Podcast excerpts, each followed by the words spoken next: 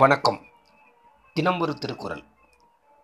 பொருட்பால் அதிகாரம் முப்பத்தி ஒன்பது இறைமாற்றி குறள் எண் முன்னூற்றி எண்பத்தி இரண்டு. அஞ்சாமை ஈகை அறிவூக்கம் இந்நான்கும் எஞ்சாமை வேந்தர்க்கு இயல்பு.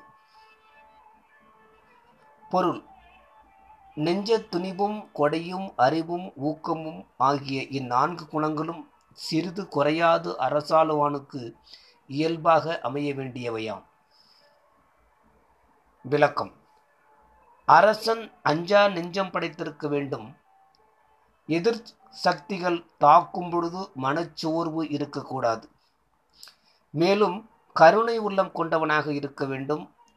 குடிமக்கள் துயரத்தை தனக்குற்றதாக எண்ணி உதவி செய்ய மனப்பான்மை வேண்டும். நுண்ணிய அறிவு பெற்றிருக்க வேண்டும். பெரிய பிரச்சனைகளை பலவாக கேட்ட போதிலும் தானே முடிவு செய்ய போதிய அறிவு பெற்றிருக்க வேண்டும். சோம்பலின்றி வேலை செய்யும் திறமை வேண்டும். இவ்வளவு குணங்களும் இயற்கையாக ஓர் அரசனுக்கு அமைந்திருக்க வேண்டும் என்று விளக்குகிறார் திருவள்ளுவர். நன்றி.